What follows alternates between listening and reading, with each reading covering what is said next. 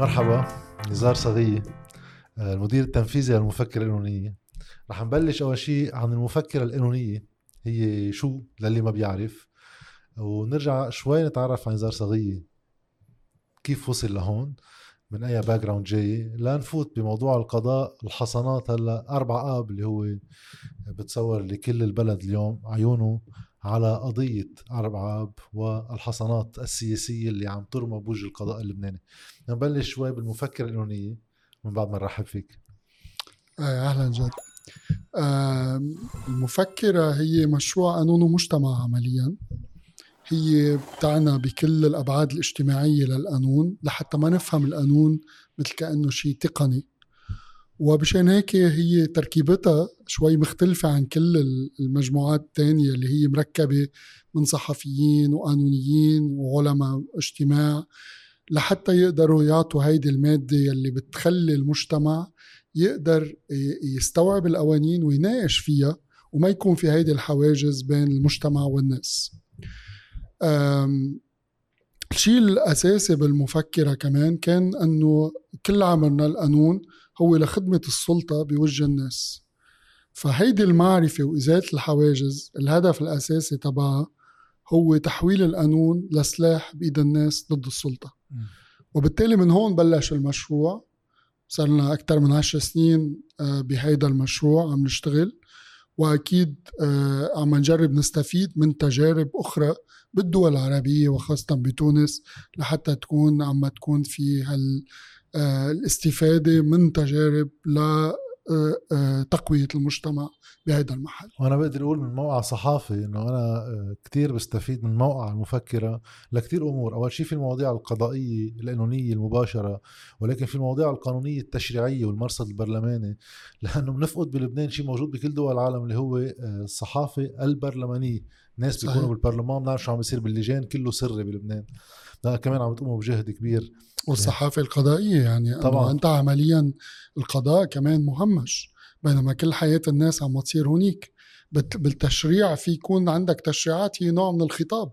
هي نوع من مخاطبة م... الناس. مثل م... أحيانا مخاطبة الغرائز. طبعا. بينما الحياة الحقيقية والقانون حقيقة كيف هو؟ هو القانون اللي بيطبق وبالقضاء. بس في في هون ظاهرة كمان بواحد بدي أقارن البرلمان بالقضاء في كتير مقارنات بس في شيء كتير هيك لافت اللي هو آه، قانونيا يعني منع القاضي من التصريح. ما بيقدر يصرح. كانوا عم يطالبوا القاضي فادي صوان وهلأ آه، البطار إنه ردوا على الشائعات وقولوا شو عم بيصير وكذا. وهو فعليا ممنوع من التصريح. شو هي الوضعية اللي بتحكم قدرة القاضي إنه يحكي مع الناس؟ شوف هيدي شغلة مثلا نحن اعتبرناها واحدة من المعارك الكبيرة إنه أنت القضاء آه، التقاليد القضائية بتخلي القاضي عنده ثلاث صفات إنه لحاله ومعزول عن المجتمع وصامت. وأنت إذا بدك بمخيلتك تخترع حدا قادر تتدخل بشغله كتير تعمله لحاله ومعزول عن المجتمع وصامت. وبالتالي نحن كان عندنا مشكلة مع هيدي الثقافة التقليدية بالقضاء يلي إجت من دول كانت عم تجرب تتدخل بالقضاء. مشان هيك كنا عم ندعم جدا قضية نادي القضاة.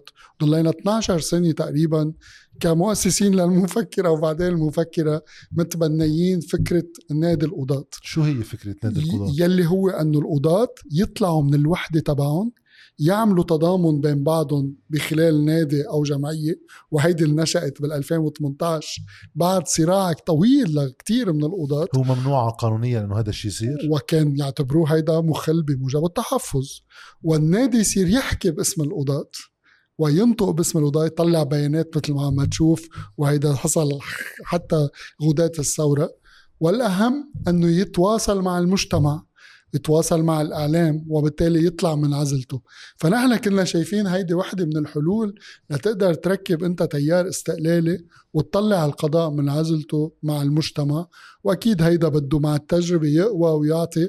ولكن خلينا نقول واحدة من أول المؤسسات المكونة من من موظفين بالدولة لأن قضاة آه، طلعت بيان للثورة ب 18 تشرين.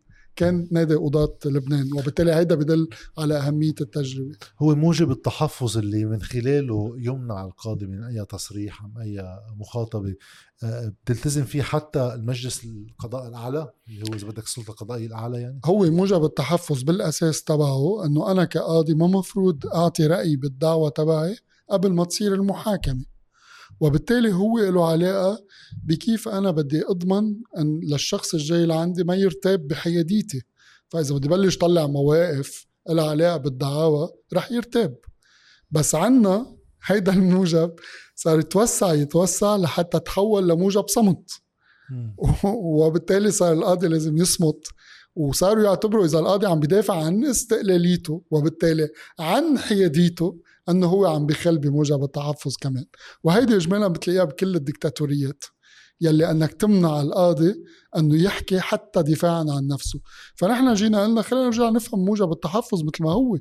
موجب التحفظ أكيد القاضي ما لازم يستبق الأمور قبل المحاكمة ويعلن عن مواقف بس أكيد كمان أنه القاضي من واجبه يدافع من واجبه أنه يستهجن التهجم على استقلاليته. القاضي اللي ما بيستهجن معناتها هيدا قاضي ما عم بيدافع عن استقلاليته بالشكل الكافي وبالتالي عم بتهون التدخل بعمله. رح نرجع نحكي شوي لأن أنتم كمان اشتغلتوا على صار بعدين لاحقا اقتراح قانون عندما وافق عليه عدد كافي من النواب اللي هو اقتراح قانون لتحقيق استقلالية القضاء وشفافيته ومن ضمنها في هذه التفاصيل.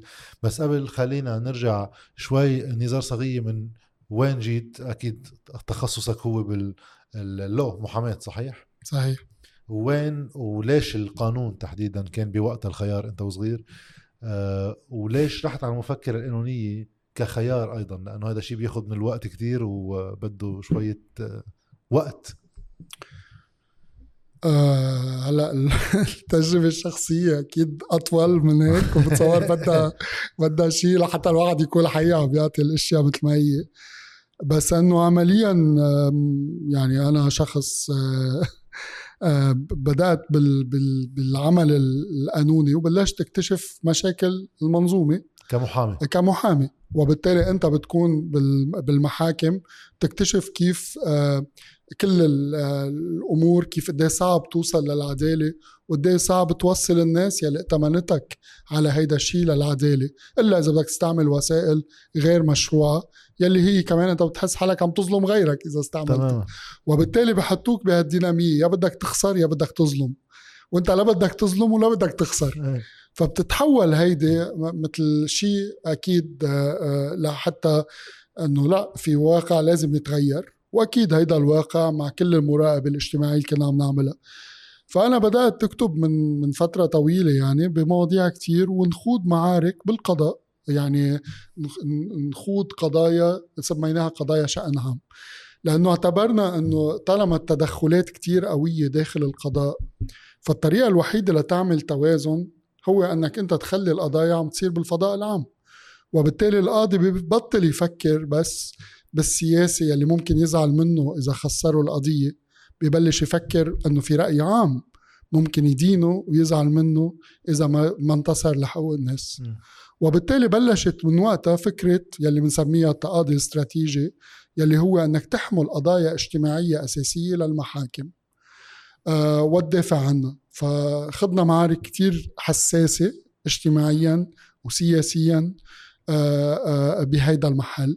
آه، منا قضايا آه، أهالي المفقودين مثلا يلي حملناها على القضاء قضايا اللاجئين العراقيين يلي كانوا ينلقطوا وينرموا بالحبوس لسنوات من دون أي سند قانوني أو أيضا قضايا آه، العمال مثل نقابه سبنس وغيره.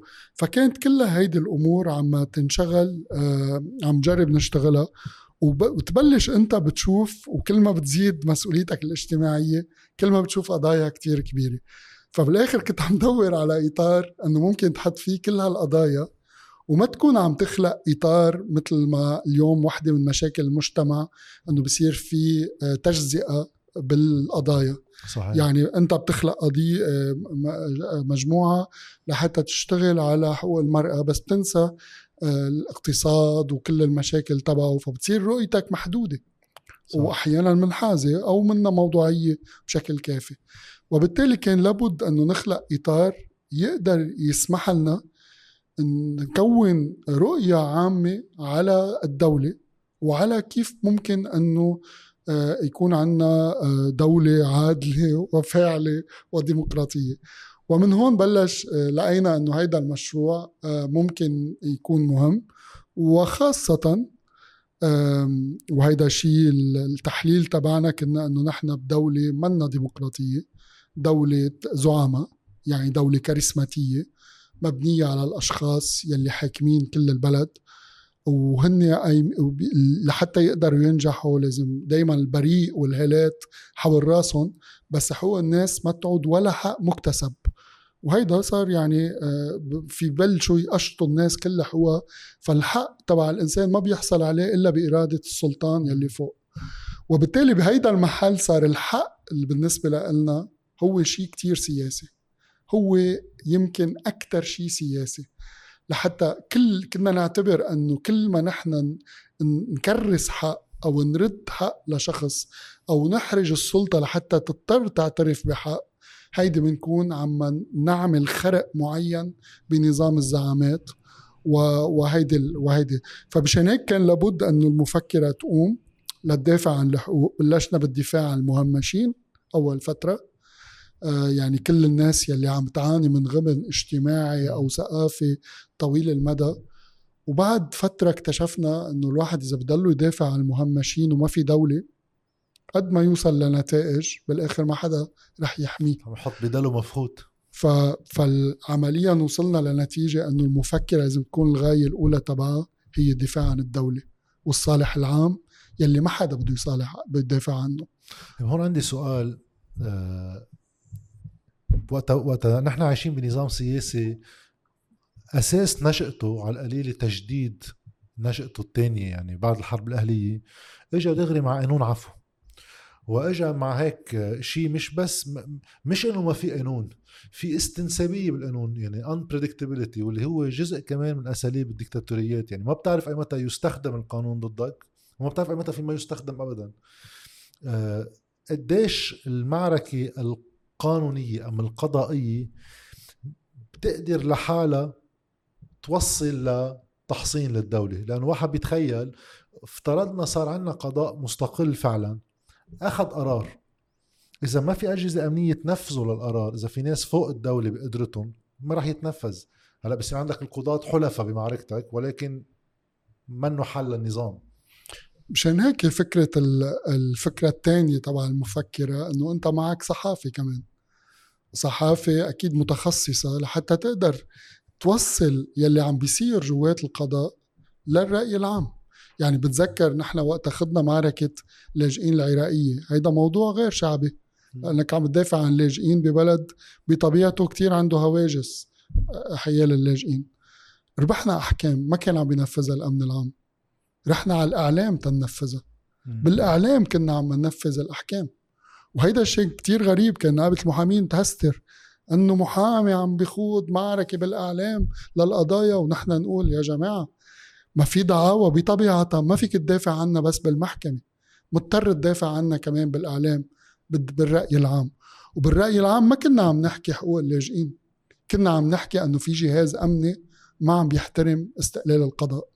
وبالتالي كنا عم ندافع عن قرارات قضائية يلي هي شعبية. فحولنا بهيدا المحل. هذا هو العمل السياسي تحديدا. هو هيدا عمل يلي بيخلي إنه أنت تكون عم بتطور مؤسساتك من خلال الرقابة والعمل داخل المؤسسات لما بلشنا نروح بالدعاوى عن القضاء شو كان الهدف؟ كان الهدف إنه القاضي يحس بمسؤوليته الاجتماعية وبدوره الاجتماعي.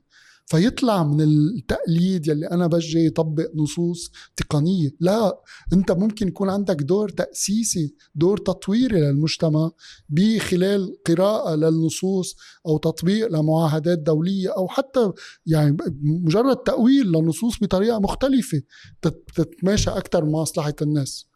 فكنا عم نخلق هيدا الدور والمقاضي يصير يفكر بالناس أكثر ويكون وكنا كتير يعني حريصين إذا في ضغط سياسي من مال في ضغط شعبي من مال. هو هيك بدك توازن. كيف بدك تعمل أنت لما بتكون المؤسسات تبعك في عم بتعاني من من من من عدم من خلل كبير؟ بدك تجرب تلاقي طرق تانية لحتى تعمل توازن لهيدا الخلل. فأنا بدل ما تكون هيدا القاضي تحت رحمة الزعيم بس لا هيدا القاضي صار قدامه الرأي العام. رأي عام ممكن يدينه وممكن يحميه. بيحميه إذا حمى المجتمع وبدينه إذا انتصر للزعيم ضد المجتمع. هلا تنسيعاتكم بمهمتكم لازم نعمل مفكره إعلامية شوي كمان نطلع الإعلام شوي من كمان بعض بس القبضات. بس نحن حاسينك دايما شريك معنا حتى لو ما. اعلنا عن هيدا بشكل رسمي. أنا بتشرف آه، آه، رح نوصل شوي على التطبيقات اللي كنت عم تحكيهم بالاقتراح اللي مقدمينه لتحقيق استقلالية القضاء.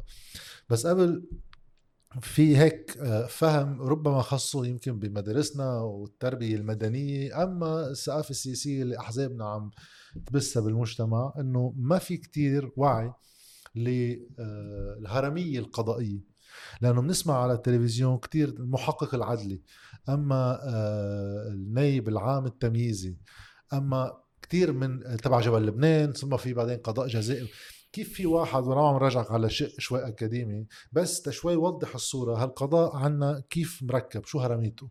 أوكي. في عندك أنت شيء بنسميه سلطة ملاحقة. هي النيابة العامة. يلي بتلاحق باسم المجتمع. فمفروض هي تكون بتمثل المجتمع. وب... ولما بدها تلاحق أحيانا بتروح عند القضاء العادي مباشرة واحيانا بتروح عند شيء بالنص وخاصة بالجنايات الكبيرة بيعتبروا لازم تروح لهونيك يلي هو بنسميه قضاء تحقيق. واليوم بقضية المرفأ اسمه محقق عدلي هو اللي عم بيتولى تحقيق فهو بحقق بنسميها سلطة تحقيق.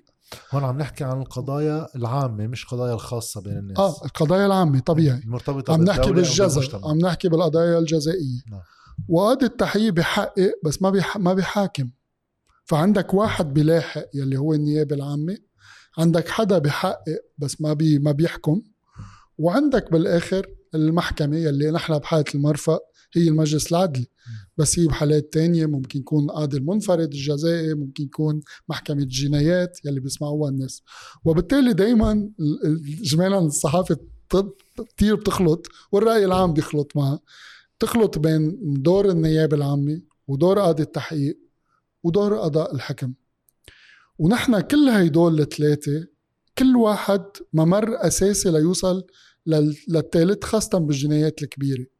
فالنيابة العامة عندها كتير صلاحية آه، تسكر الباب الملاحقة أو تفتحها حسب آه، آه، مين شو ال- الأفكار والأهداف يلي عندها.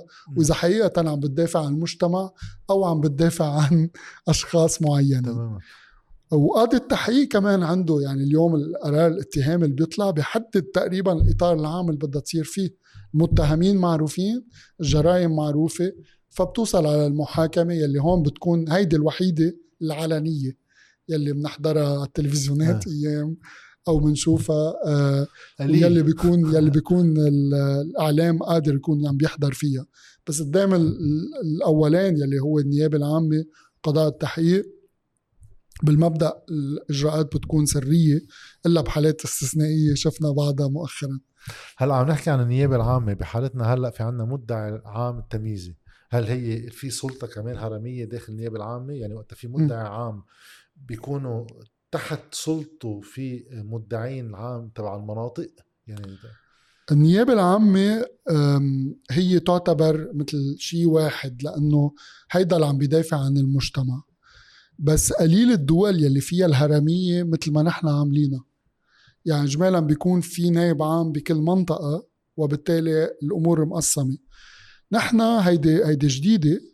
حطينا النائب العام التمييزي وأعطيناه صلاحيات خارقة وهيدي حصلت بال 2001 وبالتالي هو فوق.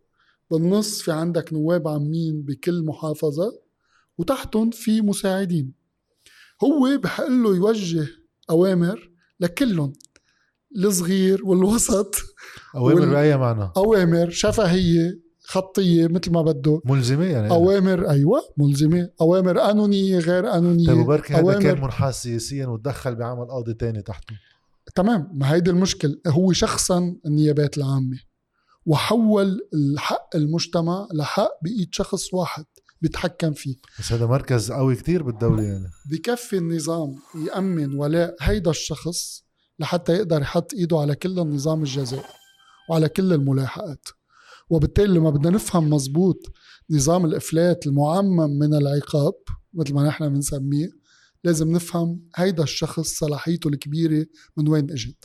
هيدا الشيء انفرض بوقت الوصاية السورية. وصار في فضيحة بوقتها المجلس النيابي على أساس أقر قانون رجع عدله بعد أيام قليلة تمام. تحت ضغط صار قيل إنه من السوري بوقتها. لحتى يعطي كل هالصلاحيات لهيدا الشخص يلي كان اسمه وقتها عدنان عدوم. واليوم اسمه غسان عويدات. ويلي كان اسمه عدنان عدوم. وشوف النفوذ كان اسم القضاء وقتها يسموه الصحافة يعني القضاء العضومي آه وبالتالي كان وكانوا يسموه الفرعون قد ما كان سلطته كبيرة. والسلطة هيدي انتقلت بعدين لسعيد ميرزا واليوم عم بيمارسها غسان عويدات بس تقريبا الممارسات هي نفسها. هلا صرنا نسمع بالأجواء الصحفية إنه رزق الله أيام عدنان عضوم كان أفضل. okay ما راح فوت بتقييم الأشخاص بس بس هو الهرمية هيدي بحد ذاتها بتأدي لمظالم. لأنه النظام يا بيجيب شخص مقاتل له وبيحمي له مصالحه ومؤخرا في كلمة قالها حاتم ماضي يلي كان نائب عام تمييزي إنه هيدا الشخص هو ذراع الأمن القضائي للنظام. عظيم هيدا اللي بدنا إياه. هيك نحن شرحناها. وإذا كان هو الذراع الامني وهو بيتحكم بكل النظام الجزائي فلازم تعرف ليش اليوم شاعرين بعدم العدالة المطلقة. بشخص واحد يا بيكون موالي أو بيشيلوه بمرسوم بلحظة بيعدلوه ليجيبوا حدا موالي. وبالتالي أنا برأيي يعني دائما بعطي الشبه مثل ما رياض سلامة قدر يتحكم بكل نظام السرية المصرفية ولليوم بإيده السرية المصرفية بيشيل عن يلي بده بيخليه على اللي بده نائب العام التمييزي بلاحق يلي بده وبيمنع الملاحقة يلي بده. وهيدول الأنظمة بتخولك من خلال عدد محدود من الأشخاص تسيطر على كل نظام العداله بالبلد. طيب سؤال آه، سياسي هو إنه آه، وقت في مركزية هالقد بالقرار هون بنظام في طوايف وأحزاب كيف قبلوا الكل بمرجعية شخص بده يتعين؟ شيء بده يكون تابع لطرف لأنه هيدا كتير بينحاز له كفة القوة بقلب القضاء. اليوم شفنا الصراع بين غادة عون وغسان عويدات بس في يكون حيلا صراع آخر. بالتعيين السياسي كيف مشي حاله هيدي المحاصصات. ويلي بتوصل أو أول شيء ما في موظف كبير بالدولة وما بيخدم كل الأطراف. سو بيخدم يمكن طرف أكثر من أطراف تانيين بس اجمالا بيخدم كل الأطراف. وإذا كان قدر يثبت انه هو عنده علاقة جيدة مع طرفين بدل ما يكونوا طرف بتزيد حظوظه. وبالتالي آه آه آه هيدا الشيء يعني معروف. بعدين عويدات يمكن بخص هيدا الفريق آه، آه، رياض سلام بخص هيدا الفريق. بالمقابل عندك انت آه، مدير عام أمن العام بخص فريق ثالث قائد الجيش بخص فريق رابع. وبالتالي أكبر من القضاء جزء منها القضاء بس إنه بيتحاصصوا شيء أكبر. كانوا أصلا يسموها ما بنعمل تعيينات إلا ما يكون في سلة؟ سلة. أنت بتعرف إنه كل القضاء العدلي تعطل التشكيلات تبعه على فترة طويلة. لأنه كانوا مختلفين. كان أستاذ نبيه بري مصر يعين أحد رجالاته رئيس ديوان المحاسبة. آه شيء ما خصه هونيك يعني. وبالتالي وبالتالي إيه هيدي السلة معروفة. وهيدي السلة يعني هي تقاسم النفوذ بالدولة. والتقاسم النفوذ الهدف تبعه أنه يضمنوا أنه كل شخص بهيدا المحل رح يخدمنا كمان لأنه نحن أشخاصنا ما حيخدموا الباقيين إلا إذا هو خدمنا. وبالتالي بتصير هيدي الخدمات المتبادلة بهيدا المحل. ف ف فهيدي هيدي المشكلة الأساسي. وقتها حكينا عن النيابات العامة وقتها عم تحكي عن التحقيق اللي نحن هلأ في هالمرحلة المحقق العدلي بحالة مرفق بيروت. آه، التحقيق شو هو؟ شو مهمته؟ يعني اليوم طارق البيطار بيعمل التحقيق تبعه بيصدر قرار ظني وبينتهي دوره بتروح عند المجلس. نعم. طارق بيطار مفروض يقدر يخلص تحقيقات يعمل قرار اتهامي وهيدا القرار خلص بيسحب ايده من الموضوع وبتروح على مجلس عدلي مفروض هو يعمل محاكمة علنية ويتحاكم. آه الأشخاص المتهمين. من أعضاء من محكمة التمييز بيرأسهم رئيس محكمة التمييز اللي هو سهيل عبود. آه. آه فال... وهيدي شاهدناها كتير محلات. مع فتح الإسلام وقبله من المحاكمات الشهيره محاكمة سمير جعجع قدام المجلس العدلي وكذا. للأسف كان دائما ينقال إنه هيدا المجلس العدلي المحاكمة قدامه غير عادلة لأنه آه ما في استئناف لأنه هو درجة واحدة قراره مبرم ما في قراره مبرم وكذا. وحتى مثلا سمير جعجع إحدى المنظمات منظمة العفو الدولية تحديدا اعتبرته سجين رأي لأنه تحاكم قدام مجلس ما بتتوفر فيه شروط المحاكمة العادلة. وبالتالي ومشان هيك كل وقت عم ننبه إذا كنتوا مصرين إنه تكون قدام مجلس العدلي تفضلوا عدلوا قانون المجلس العدلي لحتى نقدر نضمن محاكمة عادلة.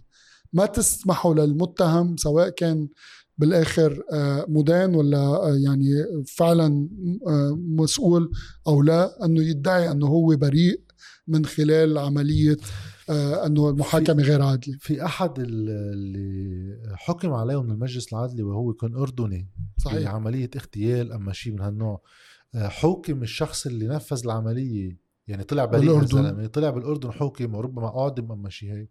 وبقي محبوس هون لأن مش قادرين يطلعوا ولو عرفنا إنه. بريء. طلع بعدين عملوا العفو. عملوا عفو وبعدين غيروا القانون تيعيدوا المحاكمة. بس ضل أنه ما في استئناف. وبالتالي إيه إنه إنه كمان نحن بإطار ب... يعني أنت أنت اليوم بإطار أنا برأيي قضية المرفأ عم تفتح لنا عم تعمل درس بيداغوجي لكل الشعب اللبناني على مؤسساته وعلى آه، صعوبة الوصول للعدالة. ودرس بيداغوجي أنا برأيي كتير مهم لحتى نزيد الوعي العام للدولة. هو المجلس العدلي ليش واحد بيلجأ له؟ شو شو البديل شو المجلس البدائل العدلي؟ ما فيك تلجأ له. مجلس العدل الحكومة بتقرر إيه، تلجأ بس الحكومة ما عندها غير خيارات؟ كان عندها خيار هون تروح على المحكمة العسكرية لو تركت الأمور على سجيتها. أكيد بس نفس يعني الشيء صارت الخيار أنت بين بين محكمة عسكرية وبين مجلس عدلي يعني خيار بين محكمتين استثنائيتين. وبالتالي إيه يعني لتشوف نحن صعوبة الوضع يلي نحن فيه. ونحن صرنا فترة يعني سنوات عم نطالب بإلغاء الاثنين. انه إلغاء المحكمة العسكرية إنه ما تعود تحاكم مدنيين عمليا والمجلس العدلي إنه ما ضروري يكون موجود هيدا. وهيدا شو البديل عنه بساعتها بيكون؟ ساعتها بترجع على المحاكم العادية يلي هي المحاكم الجنايات العادية والقضاء العادي. آه، وهيك آه، آه، الأمور بتصير. وكل ما كان القضاء عادي وعندك منظومة واحدة ماشية كل ما كانت ال- الأمور آم، آه، غير قابلة للتدخل. لأن نحن اليوم عندنا حظ كبير أنه تعين قاضي بيطار كمحقق عدلي بس كان ممكن يتعين قاضي غير جيد. ولولا الضغط الاجتماعي اللي كتير هائل ما كانوا اضطروا إنه يجيبوا لنا قاضي عنده سمعته مصداقية ومهنية بعمله. عظيم هو القضاء العادي بصير محاكمة على ثلاث درجات يعني. بداية وبعدين بدك تستأنف حسب الحالات يعني بالجنايات ما في ثلاث درجات. آه،. آه ففي كتير آه، يعني نظام منه بهالوضوح لحتى ينشرح آه. بسهولة. بس إنه اجمالا دائما عندك أنت آه، إمكانية إنك تستأنف أو تروح على محكمة تمييز. بموضوع المجلس العدلي ما عندك هيدي الإمكانية مسكرة. وبيقولوا لك إنه نحن جبنا أكبر قضاة فعمليا هامش الخطأ بيكون ضيق. بس ما نحن الخايفين منه مش بس الخطأ خايفين منه تعمد. تدخل. بجريمة أربع أب آه، أخذ المسار الصعب تبعه تعين محقق عدلي أول فادي صوان طلع اتهامات أما ادعى فعليا. ومن رئيس الحكومة لبقية المدة عليهم رجعوا بعضهم على القليلة اشتكوا عليه إنه في ارتياب لدوره لأن قابض 13 مليون ليرة بيته تكسر بمنطقة قريبة على الانفجار. ليش هلأ مع القاضي طارق البطار ما شفنا نوع من محاربة له بالمباشر؟ صار عم ينحكى إذا له حق بالحصانة وغيره. ما رجعوا راحوا لهونيك. هل بس لأسباب سياسية؟ يعني تقديرهم سياسي إنه بطل تتبيع؟ ال- إيه في اختلاف كبير أول شيء بالطريقة يلي انتهجوها القاضيين. يعني إذا بدك القاضي صوان قفز فوق الحصانات. أعتبر هو إنه الجريمة هالقد كبيرة ومعه حق بطريقة إنه أنا ما بوقف قدام أي آه، خطوط حمر. وبالتالي ما طلب من حدا رفع أي حصانة. آه. وأعتبر إنه في يجيب النواب والمحامين بدون ما يطلب ويستأذن. ومعتبر مثل كأنه هيدي آه، قانون الطبيعة. إنه مش ممكن أنت بجريمة كبيرة مثل هيدي. وهون استفزهم لأنه ما عاد أعطاهم مجال تيماطلوا أو أو أو أو يخلقوا مشكلات مثل ما عم بيصير هون. فصار الطريقة الوحيدة تبعهم وربما سهل كمان العملية عليهم لأنه في إجراءات إجمالا كانت واضحة كان مفروض تنعمل وما انعملت آه، فهجموا عليه. مثل طلب رفع الحصانة من طلب رفع الحصانة وإلى آخره. وبالتالي اعتبروا أنه المعركة ضده سهلة. وأنه فيهم بسهولة أنه يجوا يطعنوا فيه ويقولوا أنه ما عم بيشتغل قانون إلى آخره وهجموا عليه. هجموا عليه والهجوم تبعهم أنه كان التهمة الكبرى أنه عم بيتعاطف مع الناس. عم بيتعاطف مع الناس وتدمر بيته معناتها هو متعاطف مع القضية. وهيدا الشيء بدل قديش السياسي بخاف أنه القاضي ينفتح على الرأي العام. يلي كنا عم نحكي فيها قبل شوي. كل هدفنا نحن إنه القاضي يتحسس بهموم العالم ويصير يصير يعني كتير منتبه لهموم العالم. وهن هن كل هدفهم إنه يمنعوا القاضي يشوف هموم العالم. هن نواياهم طبعا معروفة وواضحه لدرجة صارت هلا بنحكي شوي بالآخر أسبوعين ثلاثة. بس في واحد يقول نظريا إنه كمان لازم واحد يعتل هم القاضي يصير كتير عتلان هم قراراته تكون شعبية. لأنه يعني في ايامات قرارات غير شعبية. يعني معقول شي نهار يجي شي مسؤول يدعى عليه ويطلع بريء. إنه معقول تصير هيك. فإذا القاضي بده كتير آه، يهتم للرأي العام بمعنى مش الحق بمعنى الشعبية نعم. فيها نوع من الخطر. وفينا نخاف كمان يصير القاضي مثل حكم القضاة مثل ما بيقولوا. بس وين نحن من هيدا إيه الشيء؟ بعد.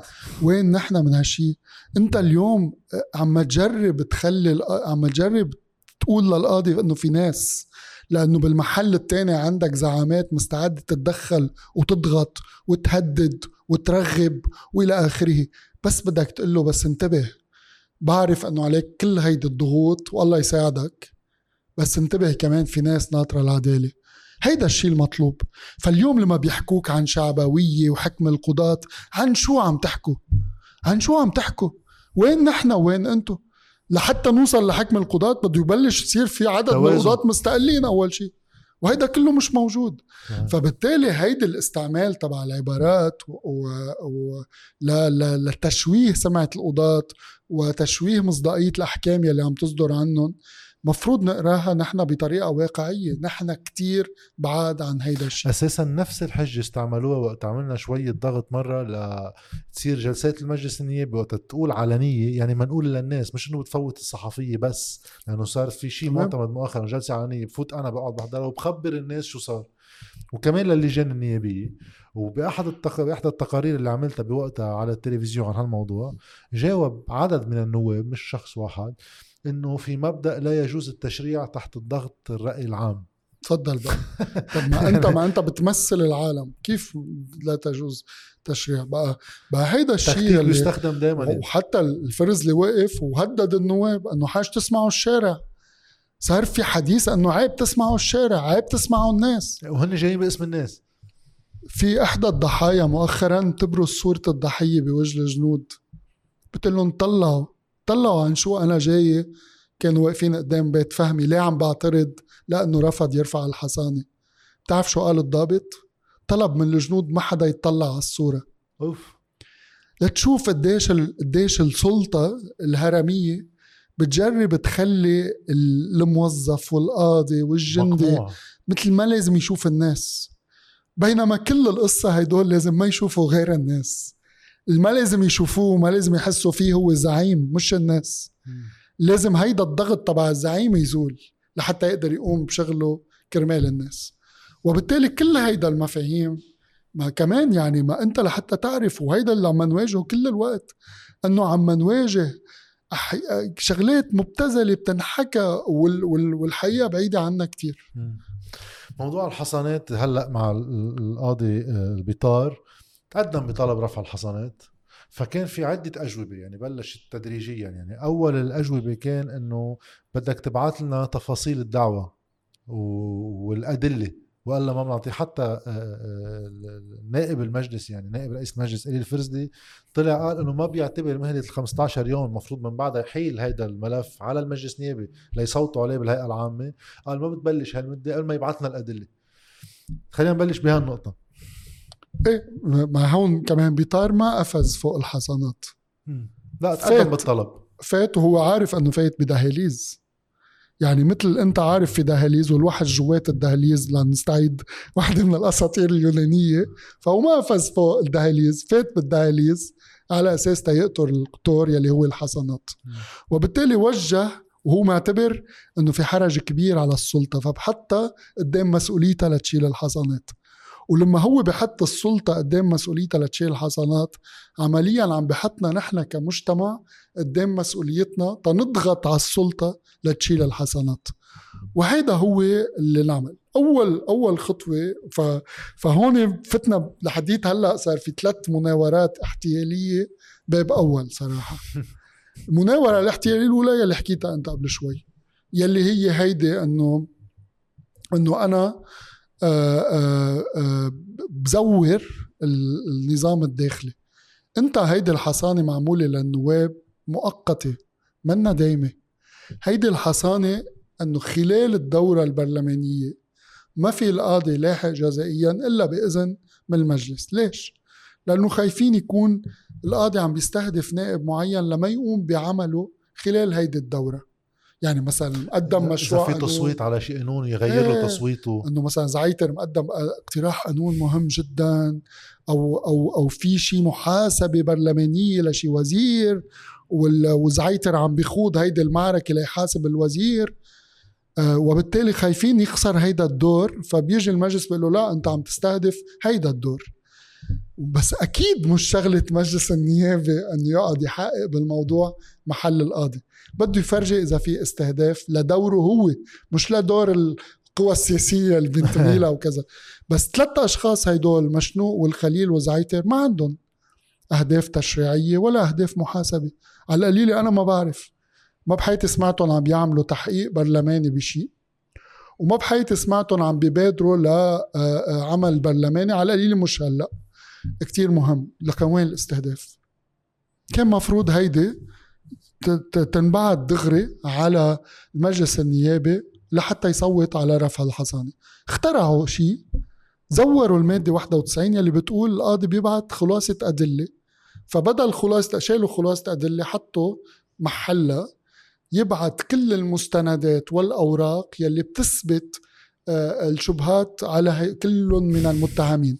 عمليا عم بيطلبوا منه يبعث المادة 73 آه، المادة المادة 91 و92 91 عفوا. وبالتالي شوهوا المعنى بشكل مباشر وهيدا قلناه دغري حتى نقول للناس إنه لا مش مزبوط. وفعلا يلي عم بيطلبوه من القاضي بيطار هو خرق لسرية التحقيق وعم بيعرض تحقيقه لخطر. يعني أنا بالقاضي بده دائما يحفظ مستندات لحتى يفاتش الشخص فيها لما بيكون عم بيستجوبوا ما بتنبعت هيك مجانا وإلى آخره. وبالتالي بهيدا المحل أول مناورة حصلت وقتها وأدت إنه دغري طير لهم إياها طارق بيطار قال له أنا مش حابعت شيء أنا بعت ما يكفي حسب النظام الداخلي روحوا رجعوا آه، هيدي أنا عم بقولها مش القاضي. إيه. روحوا رجعوا راجعوا النظام الداخلي. بس غير إنه آه، مفروض هي في فصل سلطات في سلطة نيابية بتراقب سلطة تنفيذية وفي القضاء مفروض يراقبهم اثنيناتهم. إذا أنا في آه، هيئة المكتب مجلس بتقدر هي تطلع على القرار وتقيمه. يعني بتقيم إذا بتبعته ولا ما بتبعته صار في ضرب بفصل السلطات يعني فيني فيني يقصوا له اجاره القاضي هون تمام. قبل ما نكمل. هيدا بصير تشويش التحقيق. طيب. هيدي أول محاولة لكن هلأ من بعدها بلش الحديث اللي بدأه آه، نائب المشنوق وكملوا سعد الحريري لاحقا إنه هيدي الدعوة رح يروحوا القضاة المتهمين فيها على محكمة آه، النواب والوزراء على محكمة محاكمة الرؤساء والوزراء هيدي تاني وحدة على فكرة. محكمة المجلس الأعلى لمحاكمة الرؤساء والوزراء هلا رح نرجع لها رح نعتبرها ثالثة لا لازم نوثق لهم اياهم وحدة وحدة. وثالث وحدة إنه في ثالث فئة رح يروحوا على المجلس العدلي. معقول قاضي يبرئ ناس وقاضي يجازي ناس؟ طيب هاي الحجة شو وضعها؟ طيب هيدي المناورة الثانية قلبوا كل شيء حكيوه بالأول. هن بعثوا له للقاضي إنه بعث لنا كل المستندات لأن الخلاصة اللي بعث لنا إياها ما يبين منا إنه في شبهات جدية. فبعث لنا كل المستند لنعرف. تاني مناورة ما بيطلع نواب من نفس الكتل للمشتبه بيهم. بيمضوا هيدي العريضة اللي سمرناها عريضة العار وقامت وقتها المجتمع كله نواب العار ونواب النيترات وإلى آخره.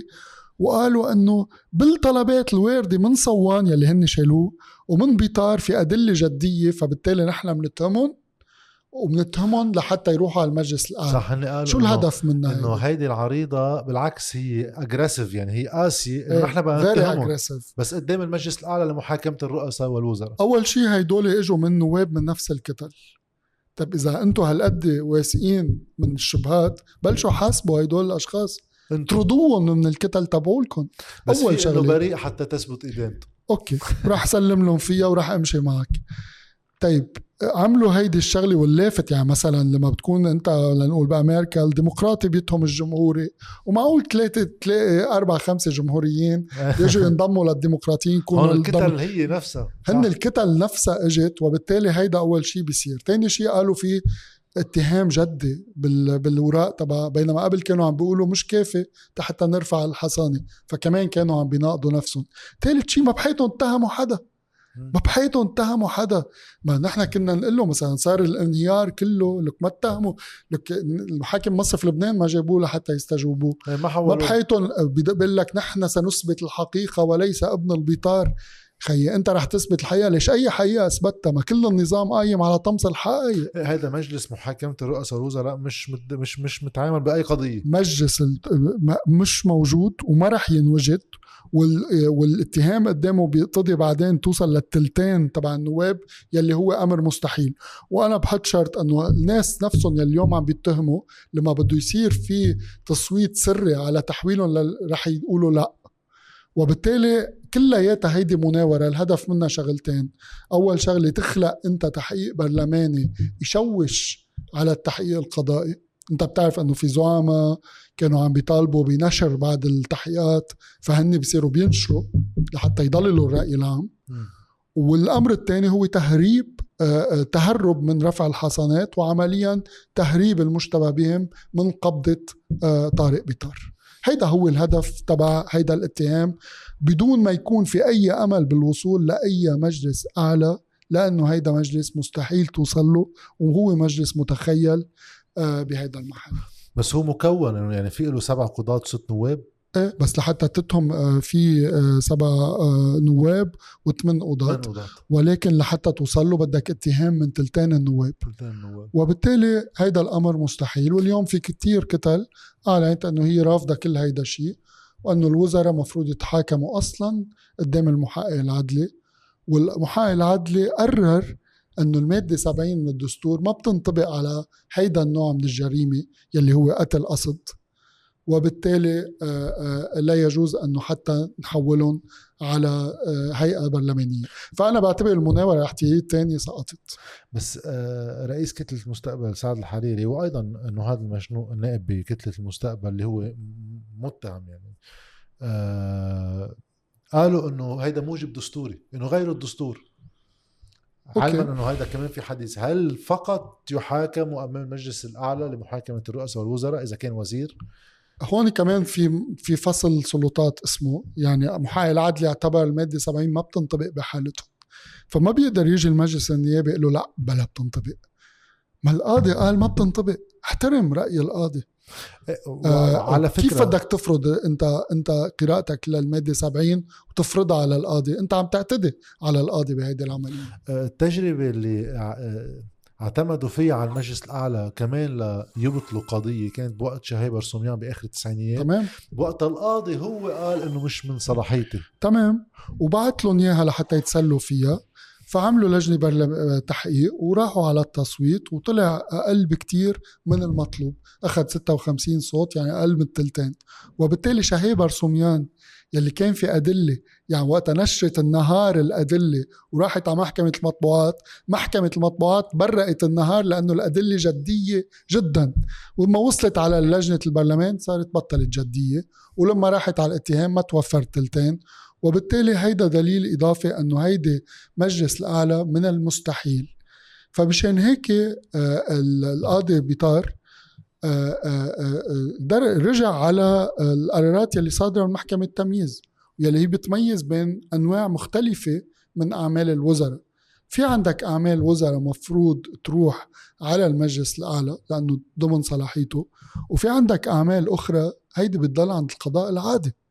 جريمة المرفأ هي جريمة قتل قصد. وبالتالي هيدي ما لها علاقة بالوظيفة الوزارية بالمعنى الضيق للكلمة مثل ما عرفته محكمة التمييز. مشان هيك اعتبر القاضي أنه هو من حقه يلاحق الوزراء ومشان هيك ما طلب إذن من حدا تيلاحق دياب.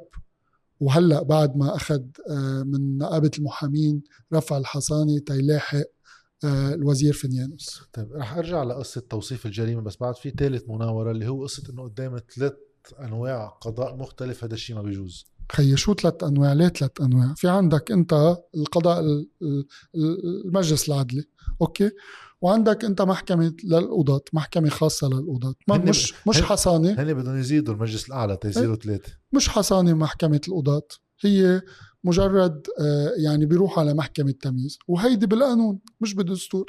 يعني في هلأ واحد منهم فهلوي يعمل اقتراح معجل مكرر وبخمس دقائق بيتغير. بلا تعديل دستور. بشيل بشيل الحصانه المعطيه للقضاة يعني اذا اذا الفرق بين إنه يقدمها بصفة قانون مش تعديل دستور هذيك بدها تلتين هي بدها نص زائد إيه. واحد. يعني هيدي دغري بتصير وبتنتهي الموضوع. وبيبقى قصة الوزراء ما القاضي عم بيقول لك هيدي منا رايحة لمجلس الأعلى. أنت عم تجي المشنوق يلي هو مشتبه به عم بيقول له القاضي لا أنت غلطان أنا بروح على المجلس الأعلى. القاضي بيقول لك مش أنت بتقول له للقاضي. أنت عم تنمر على القاضي لما بتعمل هيك. ولما بتكون مشتبه به عم بتحقر القاضي لما بتقول هيك. وبالتالي هيدا الكلام هون ليه اعتبرناه مناورة لأنه عم بيجوا يقولوا للناس آه هيدا واجب دستوري. يعني نحن بودنا نروح عند القاضي بس الدستور بيمنعنا. فهون عم بيقلبوا كل الحقائق أول شيء وعم بيربطوا رفع الحصانات عن عدد من النواب مثل ما طلب آه القاضي بيطار بتعديل دستوري مع أفخاخ عدة يعني طائفية وغيرها لحتى ما يصير. وبالتالي أنت قاضي عم بيطلب منك رفع حصانة بقضية مستعجلة بالتحقيق فيها عم تربطها بشيء مستحيل يصير. وعلى الأقل بشيء بده أشهر عديدة لحتى يصير بتكون خلصت ولاية مجلس النيابة. يعطيك العافية. طيب هون في آه، المنورة الرابعة خلينا نسميها اللي هي جيت على سيرته هلأ بحديثك إنه بيطلعوا بيقولوا للقاضي أغلب الكتل السياسيه تما نقول كلهم إنه عم بحقق بس بال بالخطأ الوظيفي إهمال.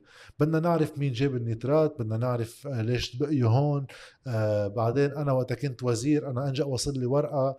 فاتهام بإنه القتل العمد بإهمال هيدي كيف بتصير وهالنوع من قتل القصد القتل القصد. هون إنه صارت المحاججه بأصل التهمة.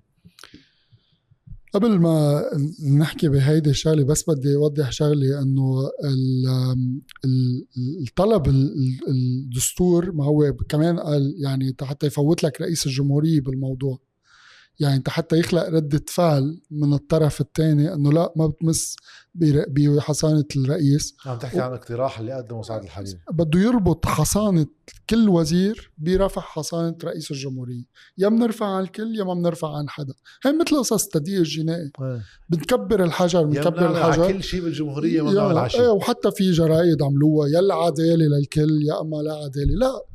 في مساواة بالمسؤولية بس ما في مساواة باللا مسؤولية مش لأنه واحد ما تحاكم صار ما بدي حاكم حدا وإلى آخره على كل. وبعدين فيك تعمل تعديل بالدستور قد ما بدك لرئيس الجمهورية. يمكن هيدا المحل الوحيد بس بتعطي حصانات للنواب أول شيء ما بتربط هاي بهاي. ربط هاي بهاي هي المناورة. شيل الحصانات على النواب واشتغل اللي بدك إياه. وكمان شغلة تانية لها علاقة بالتدقيق الجنائي. بتعرف أنت التعديل الدستوري ما بيمشي إلا إذا في حكومة. مثل ما قالوا لنا بالتدقيق الجنوبي ما راح تمشي إلا إذا في حكومة فراح تخلص المدة تبع التدقيق اللي هي سنة وهيدي ما تصير. فبنوصل للشيء اللي أنت آه، عم تحكيه يلي هو آه، آه، موضوع ال- ال- الحجه ال- إنه أنت ليش اتهمت هامش هاي وكان لازم إيه. تحكي النترات وين شو هو الإهمال بهيك قضية؟ أنه مفكرينه شغلة بسيطة. أنت أهملت عم بي عم بينقلك أنه هون في مواد متفجرة كتير خطرة ممكن تدمر المدينة وتقتل الناس تبعولها. هيدا هو الكتاب الإجا أنت لما بتهمل تاخد إجراء أول شيء لمصلحة مين أهملت إيه معقول يكون في نية معقول ما تكون هبل يعني. لأي منفعة.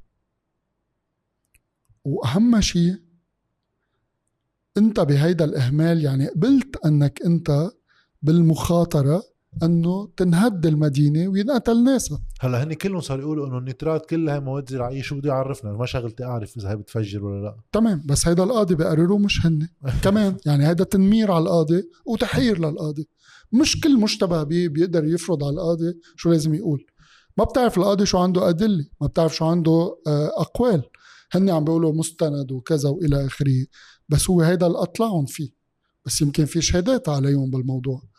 وبالتالي أنت واحد منهم يعني معلش خلينا نذكر هو وزير الأشغال العامة يلي وزارته طلبت إدخال النيترات على لبنان. فهن بدهم يعرفوا مين جاب النيترات طب إذا بدك تعرف مين جاب النيترات مش أكبر واجب أنك تستمع للوزير يلي طلب من من القاضي انه يفوت النيترات كيف بتقول له. لا ما بدكم تستمعوا له. طب كيف هيدا؟ بأي حجة؟ وبيطلعوا زعماء عم بيقولوا لك ما لازم تستمع له وروحوا شوفوا كيف فات النيترات كيف فات النيترات بدي أستمع لزعيتر. كيف بدي أعرف؟ بدي أعرف شو هيدي الشبكة اللي وصلت النيترات يمكن زعيتر يكون يعطيني أدلة ما عم بتهم ولكن شيء طبيعي انه القاضي يسأل بس ويستجوب. تقولوا في فرضية إنه الإهمال مش ضروري يكون نتيجة آه، إهمال بالمعنى إنه تقصير وعدم فهم. في يكون في إهمال ناتج واحد قبض رشوة واحد عنده ارتباط سياسي ما أه. بنعرف. إهمال عن منفعة إهمال عن طلب من مجموعة سياسية آه، عن خدمة مجموعة سياسيه دياب ليش ما نزل؟ بعد ما وقت زيارته. مين طلب منه؟ لخدمة مين ما نزل؟ هيدي من حق القاضي يس- يسأل عنها. وبدنا نعرف النيترات كيف استعمل طب ما يلي اهملوا واجباتهم يمكن لحتى يضل النيترات يستعمل عم بنفس الطريقة. دياب ليش ما نزل لأنه بوقتها صار في آه، رواية صارت مؤكدة إنه كان بده ينزل قبل ما يصير الانفجار ولغى زيارة. تيعلن إنه بدنا نشيل النترات حدا قال له بلاها ما تنزل وما تمام. نزل. وبدنا نعرف مين هيدا الحدا. لحتى نعرف إذا في مصلحة لأنه إذا بدي أفهم أنا كيف اجى النيترات وبشو استعمل النيترات كتير مهم أنا أقدر أعرف شو كان عم بيصير مع هالجامعات. وهل أهملوا بس لأنه ما انتبهوا أو ما بيعرفوا أو أهملوا لأنه فعلا آه، آه، كذا. ولكن الأخطر من هيك آه، جاد خيي قضية الإهمال. شو إهمال؟ ما الانهيار كمان نتيجة إهمال بهيدا المعنى.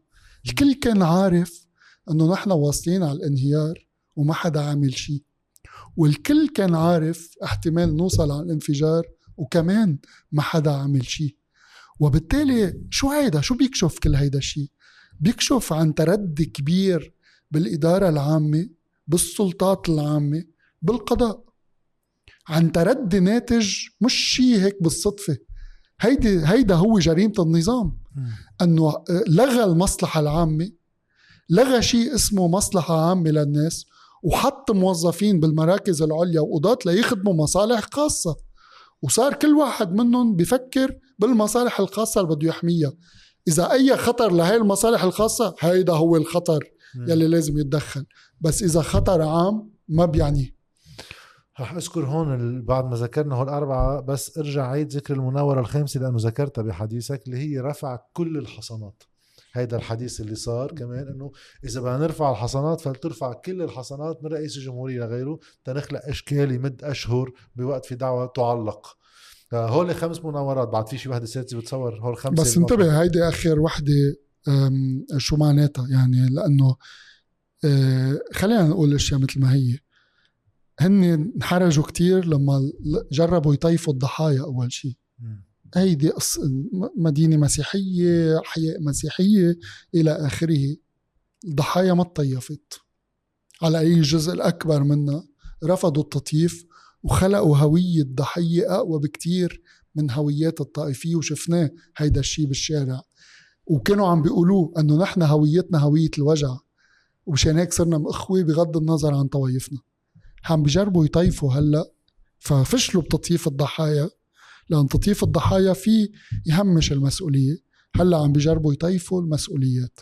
إنه بدكم ترفعوا دعوى عن آه، حصانة على الوزراء أوكي بنرفعها عن رئيس الجمهورية. يعني هو يعتبر منصب لطائفة معينة. وهيدي المحاولة هلأ لتخلق ردة فعل ويصير النقاش بيناتهم على الحصانات وقيل وقال وإلى آخره.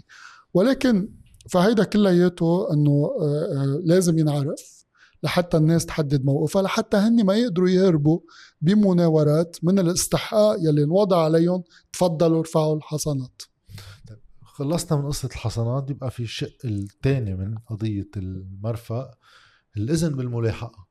اليوم القاضي كمان على مسؤولين أمنيين اللي وقع بس إبراهيم اللي وقع توني صليبة طلب من الوزارات المعنية يعني رفع إما إعطاء الإذن بملاحقة الاي هول القادة الأمنيين لأنه في ذكر بالقانون إنه إذا بدك تدعي على منصب أمني بدك تطلب إذن من الوزير اللي هو على رأس الهرمية بالوزارة هاي.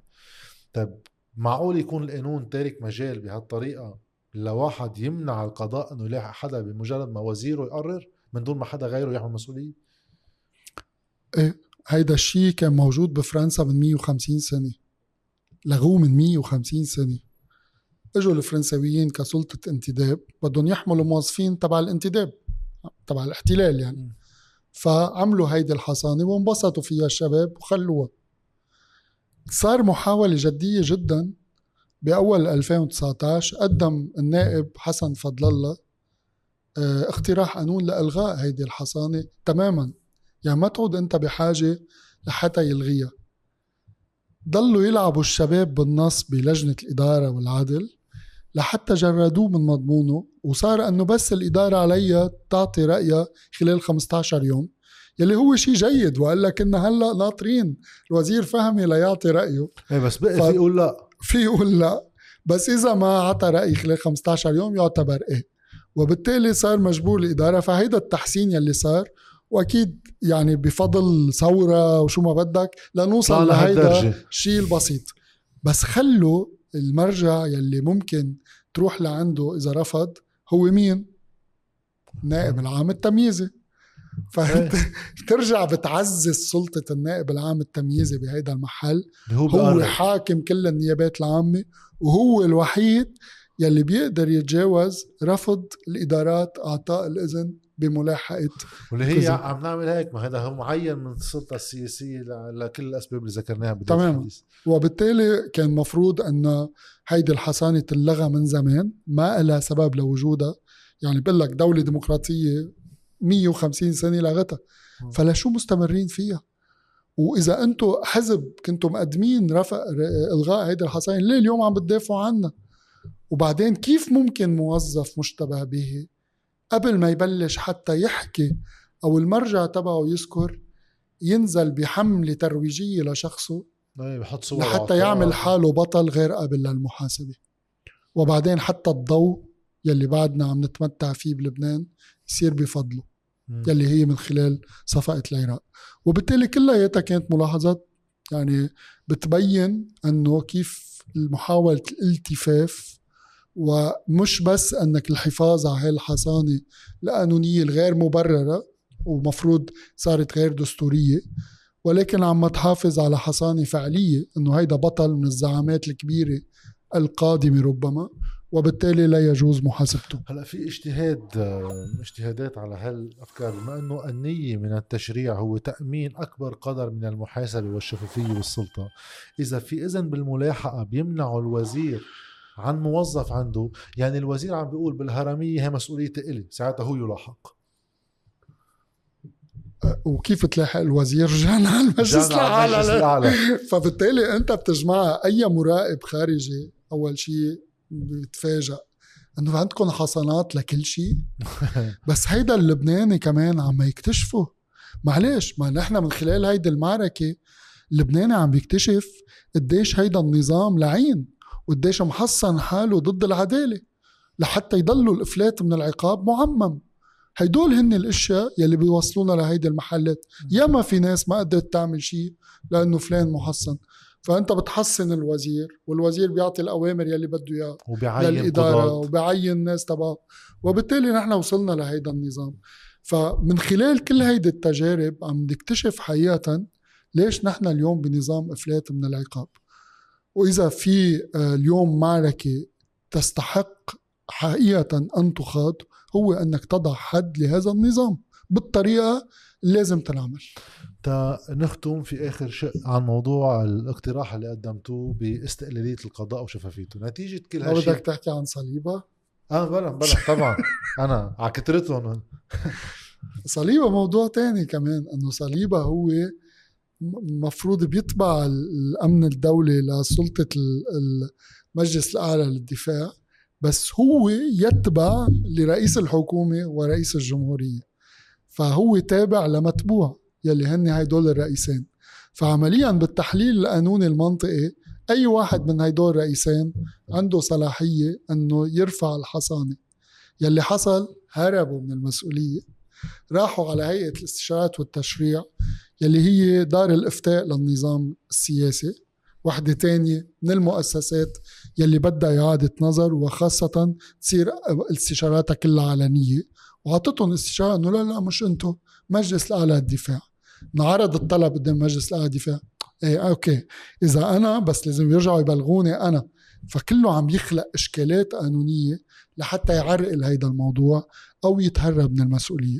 فرجعت اليوم بعت القاضي مرة تانية طلب لمجلس الأعلى وناطرين نحن بهيدا المحل إنه تتحلحل الأمور. هلا كمان هون بما إنه ما في نص واضح ما في مهلة ليرد عليهم المجلس الأعلى لا عنده 15 يوم آه 15 يوم المفروض وبالتالي هون كمان في استحقاق خاصة إنه الأكثرية جوا هي للتيار الوطني الحر يلي عم بيعلن بالمجلس النيابي وين إنه هو مع مع رفع الحصانات. وين الأكثرية جوا؟ جوات المجلس الأعلى لأنه عندك الدفاع. وزيرين راؤول ووزيرة الدفاع والخارجية عكر يلي هن اثنين من أصل أربع وزراء موجودين. وبعدين عندك رئيس الجمهورية ورئيس الحكومة. وبالتالي هون في استحقاق. هل التيار الوطني الحر رح يكون الحرج يلي ممارس عليه من بفعل طلب الحصانات هو نفسه بالمجلس الأعلى كما هو بمجلس النواب أو رح نكون قدام مفاجآت أخرى رح نشوف. بس الاكيد اليوم في حرج كبير. رغم المنظر العام يلي هو عندك أنت سياسيين عم بيتهربوا ولكن عم بيعلقوا بي, بي عم بيضطروا يلجأوا لمناورات. المناورات عم تسقط وحدة ورا الثانية بفعل الوعي عند الناس. و وبفعل هن التناقض يلي عم بيصير بيناتهم يلي عم تفرضوا الظروف السياسية بمعنى إنه اليوم التيار الوطني القوات الاشتراكي آه، عدد كبير من النواب الفرادى عم بيعلنوا إنه هن مع رفع الحصانات. فاليوم الغالبية قد تكون لمصلحة رفع الحصانات بفعل الضغط الشعبي وشفنا الناس اللي وقعوا على هذه لائحة العار كيف صاروا ينسحبوا ينسحبوا فهيدا أكبر دليل إنه جيد أنك أنت توضع الناس قدام مسؤولياتها. جيد انه نخوض معركة عدالة من خلال معركة المرفق ما بد لازم نخوض المعارك مثل هيدي. مش ممكن كشعب كل ما تصير جريمة نقول بدنا نروح على شيء بدنا نروح على محكمة دولية. ما حدا ناطرك بالمجتمع الدولي يعطيك محكمة كل ما تطلب جربنا المحكمة الدولية والتي كمان يشكك فيها سياسيا تمام. بلبنان وبصير موضع انقسام بالعكس هو جرائم كبيرة مثل هيدي مفروض تكون حافز للمجتمع. حتى يحسن مؤسساته أنا دائما بفكر بشغله لو المبلغ السنوي اللي بنحطه على المحكمة الدولية على أهمية القضية اللي لازم تحقق فيها وتكشف جريمتها نحط على القضاء اللبناني لتصحيحه لتمتين القضاة وتعزيز حصاناتهم لهم من التدخل السياسي. كان عندنا شيء مستدام شوي ب تمام أصلا أصلا ما بيعرفوا اللبنانيين وقت انعملت المحكمة الدولية وحدة من الشروط تبع انشائها إنه هي مكلفة كتير بس لازم نستعملها كرافعة لنحسن القضاء اللبناني.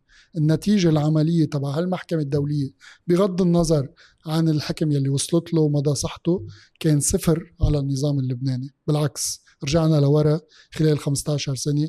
وهي دايما بضل أقولها وبرجع بقول بكل تواضع إنه هين إنه نحن الوحيدين كلنا عم نشتغل بهيدي الفترة ال 15 سنة على استقلال القضاء. لا 14 أدار اشتغلت لأنها مؤمنة بالعدالة ولا ثمانية أدار اشتغلت لأنها مؤمنة بالسيادة.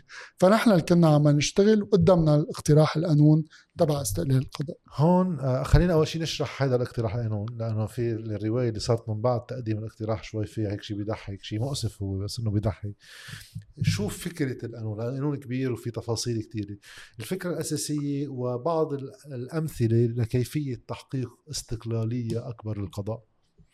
فكرة القانون مثل ما عم بقول لك يعني مطلوب من القاضي يكون هو على تماس مع المجتمع ويحسن القضايا الاجتماعية خاصة بنظام طائفي مثل نظام الطائفي إنه بيتوزعوا بين بعضهم المراكز وتصير لعبة الفيتوات. فمكان العدالة والحقوق المكتسبة بصير القضاء.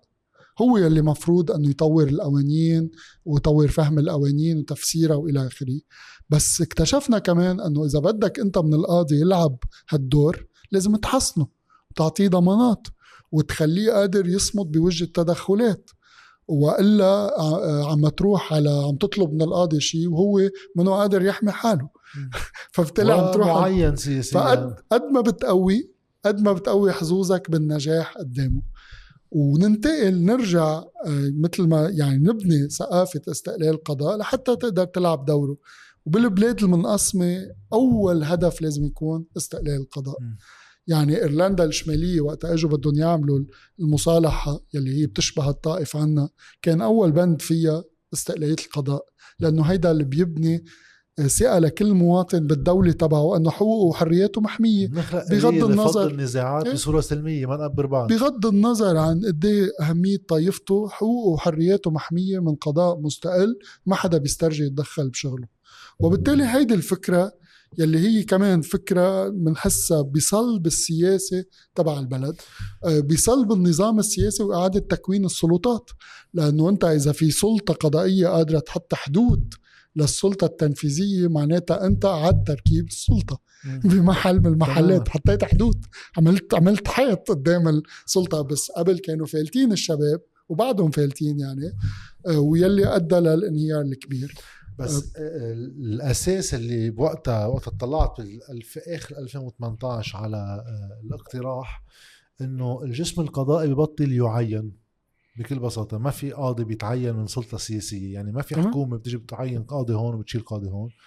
وداخلة في نيابات العامة تمام. لأنه أنت شو عملت بعد الطائف؟ قبل الطائف كان موجودة بعدد قليل من المراكز. بعد الطائف صار عندك أنت كل ما عم تزيد شمولية المحاصصة. يعني كنا أول شيء بس محكمة التمييز بلشنا ننزل على كل رؤساء الغرف بالاستئناف. كل رئيس غرفة بالاستئناف بده يصير عنده طائفة هيدي الغرفة درزية. هيدي الغرفة رئيس الغرفة درزي. رئيس الغرفة ماروني إلى آخره. هذا كله بس مش مذكور بالدستور بس يعني. شو معناتها أنت لما بتعمل هيك؟ عم تحمي حقوق الطوائف؟ لا. جيب زلم عم تحل النزاع مين بعين هيدا الشخص؟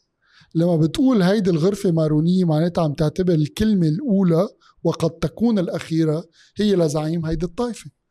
وبالتالي نفس الشيء النيابات العامة. النيابة العامة آه، في نائب عام شيعي بالجنوب مثلا لازم يكون. فهيدا بعينه الزعيم الشيعي. والنائب العام بجبل لبنان بعينه الزعيم الماروني. هيك بتصير سطوة الطائفة بعد أقوى على المجتمع. بصير الناس يعرفوا إنه هيدا القاضي إذا واحد وصل له فيني أحكي مع حدا يحكيه صار مركز نفوذ. صار مركز نفوذ. بطل مركز عدالة وبطل عم بيحمي المجتمع صار عم بيدافع عن مصلحة خاصة للزعيم. وأكثر من هيك الدليل الأكبر على أنه هيدي مش حماية طوائف حماية مصالح زعماء هي أنه ما حدا يعني مثلا ما حطينا المارونة لنقول بالنباطية. حطيناه بجبل لبنان. بالمحل إذا بدك الإقطاع تبع الزعيم الماروني وبالتالي كل واحد كان بيدور على حصته بالمنطقة يلي نفوذه فيه بحافظ عليه لحتى يقدر يستعمل هيدا المكان لمكان نفوذ. فلما أنت النيابة العامة المفروض تمثل حقوق المجتمع تتحول لمراكز نفوذ لحماية مصالح الزعماء هيدا بيردنا على اللي حكينا عليه بالأول. إنه كيف الجريمة الكبرى حقيقة إنك أنت لغيت شيء اسمه مصلحة عامة شيء اسمه حق عام. لحتى تحول كل شيء مصالح خاصة ومصالح فئوية. ودائما الحجة لتشريع هذا نحر الحق العام هو الطائفه يعني دائما بيجي إنه بدنا طائفته تكون إكس بعدين بيجي الشخصية بتعينه تمام. فبتصير بحجة الطائفه في شبكة نفوذ. تمام. وهيدي بتخلق لك شبكات نفوذ وعلى فكرة مش بس بالقضاء لحتى ما نقول هي بتصير شبكات نفوذ بتضم محامين وقضاة من وسياسيين تحت لفوق. ومن تحت لفوق. وبالتالي اليوم الصراع بين القضاء والمحامين لازم ننتبه. مش هيدا المشكل. المشكل هن شبكات النفوذ يلي مفروض القضاة والمحامين يحلوها مع بعض. آه بس بالاقتراح كمان انطلقتوا من المجلس الأعلى يعني آه عفوا شو بسموه ال- شو اسمه؟ مجلس قضاء الأعلى. مجلس قضاء الأعلى. انطلقتوا بالقانون من مجلس قضاء الأعلى. أيضا ينتخب مش يعين. هذا كان البديل عن التعيين إنه كل الجسم القضائي من أعلى بيصير بالانتخاب بعدين هو بيصير يعين داخله. ده صحيح. وكل قاضي إن شاء الله يكون صار له سنه بصير ينتخب فبتفوت الدم الشبابي بالقضاة لحتى يكون عم بيأثر على تكوين مجلس سؤالين. قضاء الأعلى تشكيكين يعني قد يوضعوا امام شكك. شكك شكك شكك التشكيك الأول إنه ساعتها ما بتزيد إمكانية إنه القضاة يصيروا بدهم ياخذوا قرارات شعبية لأنه في انتخابات تاني سؤال طب ما الجسم القضائي مؤلف من ناس جزء منهم عونيه وقوات وبردة واشتراكي رسلاني حزب الله حركة أمل مستقبل رح يرجعوا ينتخبوا شيء بيشبه هالتقسيمة. ليك لو طلب آه، يعني آرائي كنا علي كنا وقتها كنا عم ندعم جمعية القضاة كان عم بينقلنا وحدة من الحجج الأساسية أنه جمعية القضاة يعني أنتم بدكم آه، يصير في جمعية للشيعة وجمعية للمسيحية وجمعية لل لأنه مش صحيح لسببين. أول سبب اللي بيطيف القاضي مش الجمعية هو استفراده. لأن لما القاضي بيصير فرد لحاله هيك ومعزول وصامت بيلتجئ. بيضطر يلاقي زعيم لحتى ما ينكلوا فيه. وبالتالي الاستفراد هو اللي بيطيف مش الجمعية. والأمر الثاني تاريخيا مش صحيح. لأنه جمعية القضاة الأولى اللي نشأت بلبنان بال 69 وصار كمان لجنة مؤقتة للقضاة كانوا يجتمعوا بخلال الحرب بال 82 و 80 كانوا هيدول التجربتين يلي نحن وثقناهم كمفكرة مانيفستو ضد الطائفية. واليوم نادي القضاة نفس الشيء مانيفستو ضد الطائفية.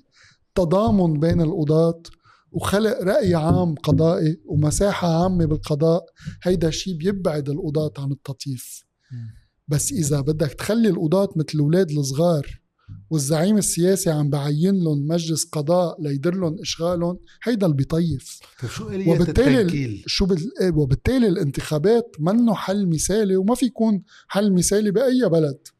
ولكن هو أكيد حل أفضل بكتير من إنك تيجي نبيه بري يعين العدوان الشيعة يلي جوات المجلس قضاء ويتحولوا لممثلين لإله داخل مجلس قضاء بدل ما يكونوا حماة للقضاة ضد النظام السياسي.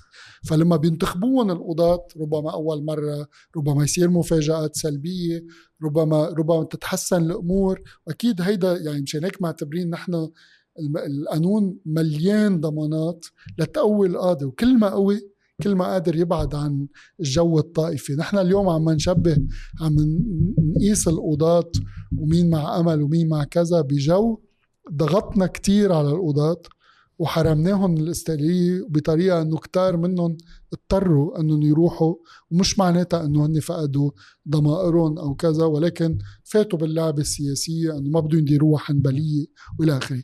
بس لما بتخلق جو جديد وبيكون صار في عندك ضمانات أساسية هيدا الجو بده يبعد. آه القاضي بده يبعد ما بيقعد عنده مصلحة. شو وسائل السياسة. السلطة السياسية للتنكيل بالقاضي؟ إذا قرر رغم أنه معين سياسيا يتحرك شو عندهم قصص بيقدروا يرتكبوها بحقه إذا كان قاضي متورط بيقدروا يحاسبوه بيقدروا يفتحوا ملفات بوجهه. مشان هيك أخطر قضاة بالعدلية وأقلهم استقلالية هن القضاة الفاسدين. هدول آخر ناس ممكن أنت بشيء. الإصلاح بتنقي قاضي معين عندك أشكال أنت وياه بيكون عامل العمل بس بتصير هون نرجع على استنسابية بتطبيق القانون يعني. تمام مشان هيك بنقول المحاسبه إذا مشينا المحاسبة بالقضاء من دون استقلالية خطرة وإذا مشيت استقلالية من دون محاسبة خطرة. مشان هيك القانون اجى متكامل وكتير كبير حتى يقدر يشمل كل الأشياء ويكون في بقلبه. وحبينا نعتمد هالشي كلغة مشتركة إنه بدنا المعايير الدولية لاستقلال القضاء. نحن ما كتير بنحكي بالأشياء الدولية ودائما بنحب المصلحة الوطنية تكون بس بهيدا المحل لحتى نحرم السلطة تخبرنا شو ما كان على الاستقلالية. آه. يصير في لغة مشتركة يصير في مفهوم واضح لأنه هو مفهوم بطبيعته مبهم. كل واحد بيجي لك أنا مع الاستقلالية بس بيفهمها على ذوقه. فجينا قلنا إنه لا في معايير دولية وهيدي المعايير الدولية يلي بدنا إياها. واليوم بعد ما خلصوا آه، اقتراح ما بعرف إذا بدك لا آه رح أسأل بعد حابب ضوي على شغلة صغيرة قبل ما نوصل على المسار اللي صار اللي هو حتى التفتيش القضائي. اللي اليوم عند وزارة العدل اللي هو جهة رقابية على القضاء. كمان أنتم عم تدعوا لأنه يصير كأنه جهاز مستقل. التفتيش القضائي آه، جاد في نقاش صار كتير بالبرلمان كتير حلو بال 66 و 67 جوال بطرس وثقته كله بالمفكرة. يلي هو بيحكي كيف كيف بلش الناس مثل كمال جنبلاط وغيره يحكوا إنه من لما خلص الانتداب التفتيش بلش بالمحاباه وصار كل واحد بخص زعيم وكذا ما يتلاحق. فبلش القضاة يهمل أشغاله ويعمل كذا. والتفتيش يعني عمليا مشان هيك المحاسبة مرتبطة بالاستقلالية. لما بتجي السلطة التنفيذية بتحط إيدها على أدوات المحاسبة وهي بتعين الأعضاء تبع التفتيش. عمليا صارت عم تحمي جماعتها. وبالتالي عم بي عم تمشي كل ممارسات التدخل من دون محاسبة. فمشان هيك التفتيش كتير مهم. يعني ما بكفي مجلس قضاء يتعدل. بدك تعدل تركيبة التفتيش وتخليهم كمان يصيروا إلى حد ما مستقلين بعملهم ويصير في شفافية أكثر الواحد يصدق إنه الجهة الرقابية فعلا عم تقوم بمهام محايدة نعم. مش بغاية سياسية. وأكثر شيء مهم دايما الرقابة. الرقابة على كل هيدا الشيء. هلا بالمسار اللي صار من بعده باللي أنا بعرفه وأنت بتكمل الروايه أكيد بتعرف أكثر مني لأنه القصة وين المضحكة؟ إنه بآخر 2018 بيجمع عدد من النواب من كل الكتل النيابية وبيوقعوا على القانون اللي أنتم كنتوا حضرتوه بالمفكر القانوني لتحقيق استقلالية مع القضاء. تشكرات. مش ما بس تشكرات بشهر واحد من 2019 كلنا إرادة معكم بتعملوا مؤتمر وبيحضروا كل الكتل النيابية. يعني تنذكر إبراهيم كنعان عن كانت أيام عز كانت أيام عز. قبل ما البلد يفرط يعني. إبراهيم كنعان عن طيارات عن الحر نواف الموسوي عن حزب الله بلال عبد الله عن حزب التقدم الاشتراكي آه رولا طبش عن تيار المستقبل سامي جميل كتائب آه جورج عقاس عن القوات و بقيه الكتل وجورج عدوان. وجورج عدوان بالآخر بيحضر كرئيس لجنة الإدارة والعدل. هي بدها تناقش هذا الاقتراح وقت يوصل له. وبيسمي بيقول ب 2019 إنه بربيع السنة يعني بعد كم شهر بنخلص من قانون الإعلام بنحطه على جدول الأعمال وبدنا تخلص السنة يكون عنوانها إنه حققنا استقلاليه القضاء وشفافيته. اللي بيصير فعليا ما بيصير شيء. لحديت 17 تشرين بتقوم الأيام بالبلد بديسمبر بآخر السنة 2019 تحت هذا الضغط اللي صار بينحط على جدول الأعمال. صحيح. بيرجع بيصير شيء من بعدها كمان مضحك إنه بالنقاش اللي صار داخل اللجنة بنعرف إنه لاقوا إنه بال 97 مقدمين قانون كمان لتحقيق آه، استقلالية القضاء. بما إنه صاروا قانونين خلينا نحطهم شوي على جنب اثنيناتهم ونحن نناقش تعديلات على القانون الحالي. أنا لهون بعرف. هلا شو رجع صار؟ طبيعي. هلا القانون الثاني إيه كان بس تيقول في قانونين. فخلونا نحطهم على جنب ونعمل مثل brainstorming عصف ذهني. وهون كانت الكارثة. ومن وقتها لليوم نحن بالكارثه شو اللي عم بيصير هلا؟ آه، أول شيء القانون تبع الثاني طلبوا من مصطفى حسيني الله يرحمه هلا صار إنه يرجع يمضي نفس القانون يلي قدمه حسين الحسيني بال 97 علما إنه القوانين كانت تعدلت من وقتها بكذا محل بس ما عذبوا إنه يغيروه حتى. فقدموه مثل ما هو. بس هون في لابد من إشارة إلى هيك شوية العيان نفس لأنه مصطفى الحسيني مع احترامنا لكل الأشخاص بس ما له علاقة بحسين الحسيني. يعني بس اختياره تحديدا تمام. يعني لأسباب طائفية و تمام. وبالتالي كان ال ال آه، بس حتى يمشي بمنهجية غريبة الشكل. لأنه أنت لما بتجيب اقتراح قانون مفروض تمشي مادة مادة وتشوف المادة اللي أنت موافق معها منك موافق معها. وهيك بصير الشغل. بتعمل تقرير بكل جلسة إنه آه، ارتقى النواب تعديل المادة واحد مادة اثنين للأسباب هيدي. وبصير العمل التشريعي معقلا ومعلل. هن يلي عملوه اخترعوا إنه في هدول القانونين وهذا مخالف للنظام الداخلي للمجلس. حطوهم على جنب وبلشوا اعتبروهم مثل آه، مثل أوراق خلفية يعني. وبلشوا يعملوا عصف ذهني. فيناقشوا مجلس قضاء شو رأيكم؟ ننتخب ولا ما بننتخب؟ آه شو رأيكم بهاي التفتيش؟ كيف بدنا نحاسب؟ وإلى آخره. هذاك في اقتراح في نواب ماضيين ومجبورين يناقشوه؟ آه ويصيروا يطلبوا من قاضي أو غيره يكتب لهم نص على كيف مجلس قضاء قال يعني نتيجة المباحثات تبعهم ويستعين بالقانونين الموجودين كأوراق خلفية. هيك صارت المنهجية. هيدي المنهجية وصلت لبطء شديد بالعمل استمر 33 شهر الأخطر من هيك. أدى لغياب أي رؤية عامة بالتوازنات المفروض تكون موجودة داخل النص بين المحاسبة والاستقلالية بين قضاة كبار وقضاة صغار بين كل شيء كنا من يعني كله بدك أنت ضمانات ومع الضمانات تجي ضوابط ومع الضوابط في بعض الاستثناءات. فكلها هيدي طارت هيدا الفكر بالنص وصارت مجموعة أفكار متبعثرة ما في شيء له علاقة بالتاني ومش قادرة تخلق نظام. والاكثر من هيك مثلا ياخذوا آه، المبدأ يلي نحن عم نعلنه لأنه قلنا لهم رح نحاسبكم على أساس المعايير الدولية كرسوا المبدأ وبعدين يبلشوا بالشغل لينسفوا المبدأ تفريغه. بمواد يعني. بس لأعطيك فكرة مثلا قلنا لهم بالتعيينات القضائية التشكيلات يلي بنعرف هيدي وحدة من أكبر المشاكل. لازم يكون ما بتنقلوا قاضي إلا برضا لأنه هيدا مبدأ دولي. ما لازم تميزوا على أساس طائفي ومذهبي وكذا.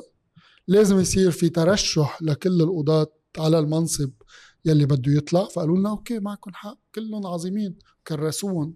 نحن لما طلعنا واو عن جد. بعدين اكتشفنا في ثلاث أربع صفحات ليحددوا فيها معايير التشكيلات وحاطين معايير تعجيزية لحتى قاضي يقدر يترشح. يعني. وبالاخر يعني مثلا لازم يكون إذا بدك تترشح بمنصب ببيروت بدك تكون درت على الست محافظات عفوا ثمان محافظات تانية قبل ما ترجع على بيروت. فأنت مستحيل تلاقي مرشحين كافيين لأي منصب بالنص.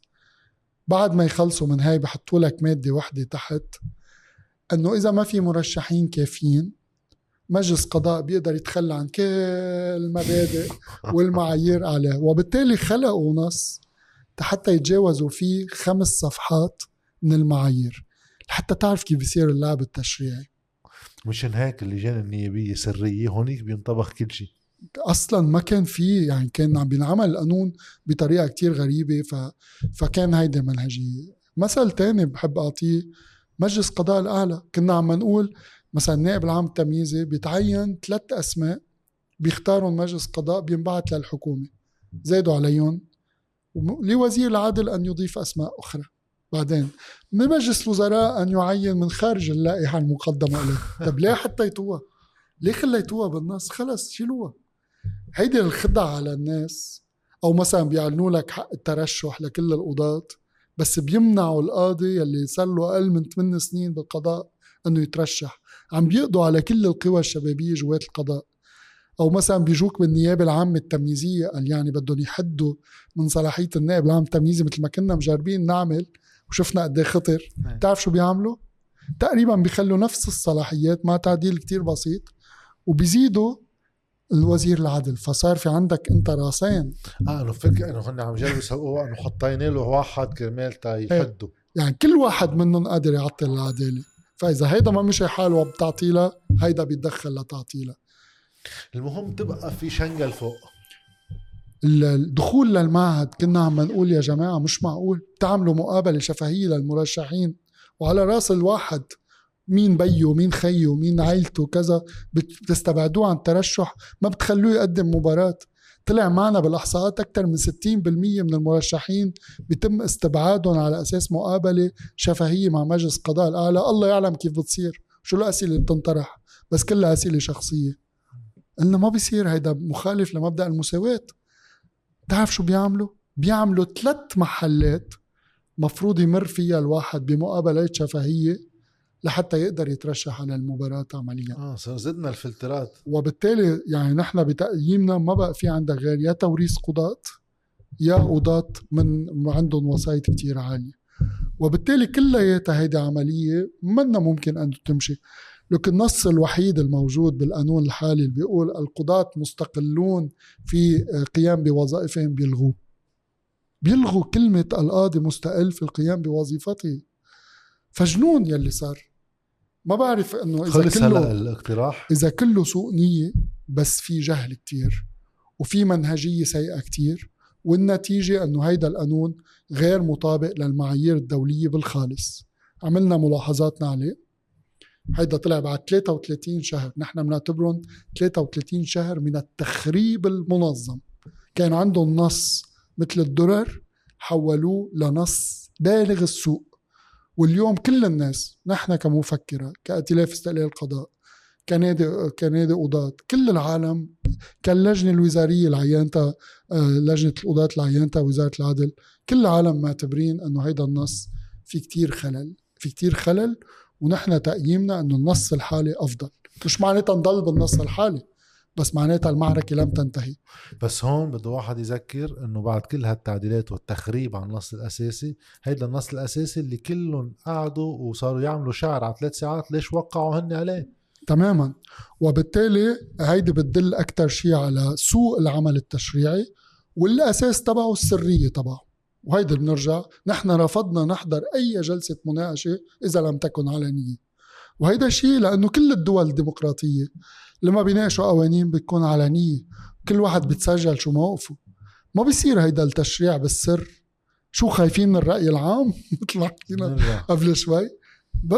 مش معقول. تونس أول ما صارت الثورة أول إنجاز للثورة التونسية كان إنه صار كل اللجان البرلمانية علنية. بفوتوا ناشطين من جوا. على التويتر بيكونوا عم بيبعتوا قال عدوان هيك. مش عدوان التونسي. عدوان التونسي قال فلان هيك وإلى آخره. هن بيخافوا بيخافوا من الضوء. آه. بيخافوا من الضوء.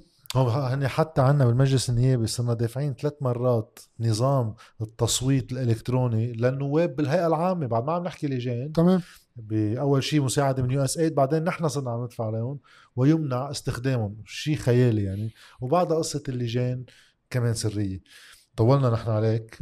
آه، بشكرك كتير. أنا بشكرك. آه، أربع آب هي من ال- الأيامات اللي واحد دايما بيتذكر وين كان وشو عمل وشو صار بوقتها.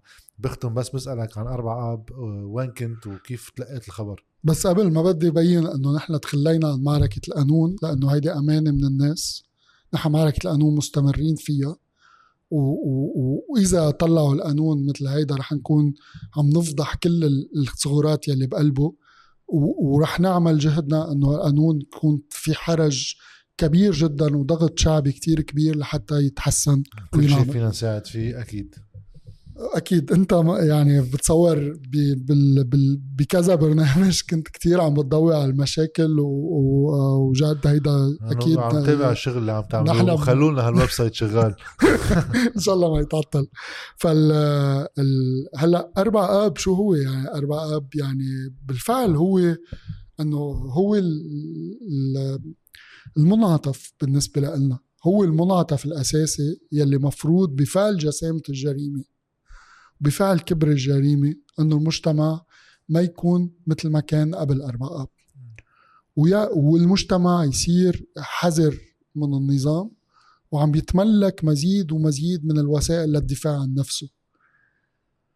والناس تتحرر من الهويات الطائفية يلي حصرتها وحبستها بمواقع لتستعمل هوية المواطن يلي إحدى أشكالها هوية الضحية. أنت بأربع آب كنت هون بالمكتب؟ لا. كنت بالجبل لأنه كان في آه. الكورونا وكذا ولكن المكتب هيدا تكسر كان في آه، أشخاص من المفكرة موجودين وهكذا. أكيد. أنا سألتك هالسؤال فخ لأن هيدا بيعمل ارتياب مشروع عم نلغي كل الحلقة. لا لا بس أنا أنا الحمد لله نجيت من هيدا الفخ. فال فال فأربع آب هو كل هيدا. هل اليوم يعني هيدا السؤال الكبير هل نحن اليوم يلي شعب ضحايا قادرين نكون على مستوى التحدي اللي قدامنا لحتى نسترد مجتمعنا ون- وندافع عنه لمجتمعنا بكل الطرق الممكنة. اليوم ما في شيء أنبل من الدفاع عن المجتمع بوجه سلطة استباحته بشكل كامل. وأربع آب كان أحد الشواهد الكبيرة على هيدي الاستباحة مثله مثل الانهيار يلي صار. فصار عندك الضحايا اللي خسروا شغلهم والضحايا اللي خسروا مدخراتهم وأموالهم وكمان ضحايا انفجار وعم بيزدادوا على ضحايا البيئة وعلى ضحايا كذا. فكل هالضحايا هل حيعودوا ليكونوا هن بالأساس؟ كل النظام اللبناني قام على تمجيد بالزعماء وطمس الضحايا وطمس الوجع. هل اليوم الضحايا رح يرجعوا يصيروا هن بالواجهة وتخفت إلى الأبد هالات الزعامات؟ وأنا بدي أختم معك بس برأي شخصي كمان باستفزاع هيك كراهية لمشاهد بعض أحزاب السلطة اللي عم بتاجروا بالدم من بعد سفكة بأنه هن بيتصدروا المشهد وهن بيصيروا هن بيصيروا الضحايا بصورة يعني الواحد ما بيتخيل في وقاحه بالدنيا هالقد. وقت انتقدنا المناورات النواب وقلنا نواب العار وكذا شو كان البيان تبع المديرية العامة؟ نحن المجلس ضرر. حرس المجلس كذا واحد منهم جرح وفات على المستشفيات. تحول المجلس لضحية المجلس يلي عم يمنع المحاسبة والعدالة. تماما. شكرا لك نزار صغية أخذنا كثير من وقتك. مرسي شكرا كثير